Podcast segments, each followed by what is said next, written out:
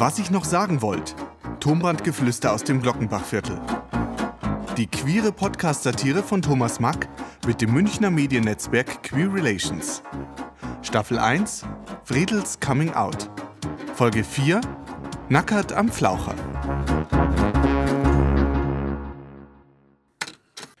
Ja, ich habe jetzt schon längere Zeit nichts mehr aufs Bandel gerät, weil ich war verwirrt. Total verwirrt. Mein Doc ist im Urlaub gewesen und so habe ich nicht einmal einen Notfalltermin bei ihm gekriegt. Aber von vorn.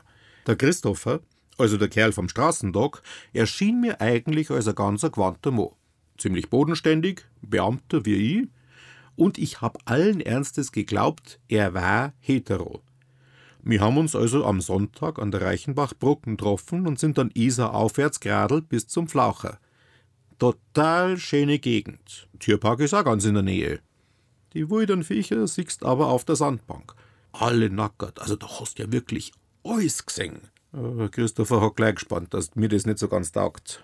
Macht nix, hat er gesagt, dann gehe ich mit dir ins Separé. Und hat grinst. Da hätte ich mir schon denken können, auf was das hinausläuft. Aber manchmal bin ich ja sowas von naiv. Wir sind dann zurück, über die Brücken auf den Damm und da, zwischen am Schilf, ein freies Platzl grad für zwei. Ich hab mir immer noch nichts gedacht. Und spaßeshalber gesagt, wenn's du jetzt an Prosecco rausholst, dann radel ich zurück.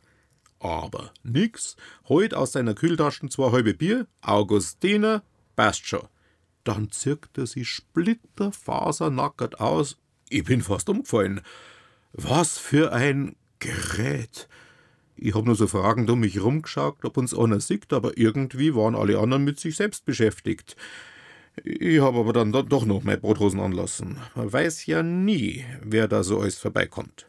Jedenfalls war es dann schon irgendwann klar, dass der Christopher nicht bloß auf Männer, sondern offenbar auf mich steht.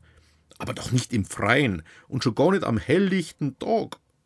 Obwohl, mein Freund Holger hat mir mal erzählt, dass er abends im Englischen Garten mit einem Rum gemacht hat. Da war es so stockdunkel, dass er nicht sagen konnte, ob das jetzt ein Neger war oder nicht. Mir gang's, die möchte schon wissen, mit wem ich's dabei zu tun habe.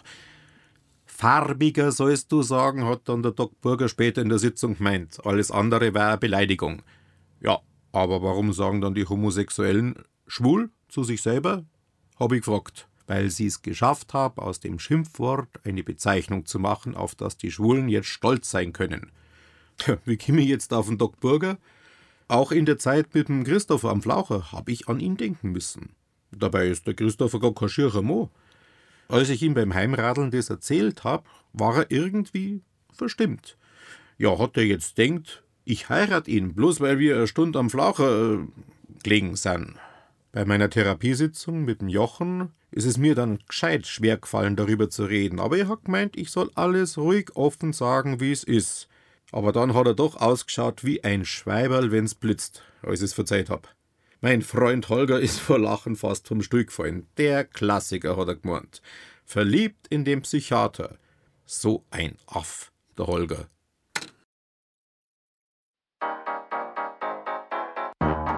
Fortsetzung folgt.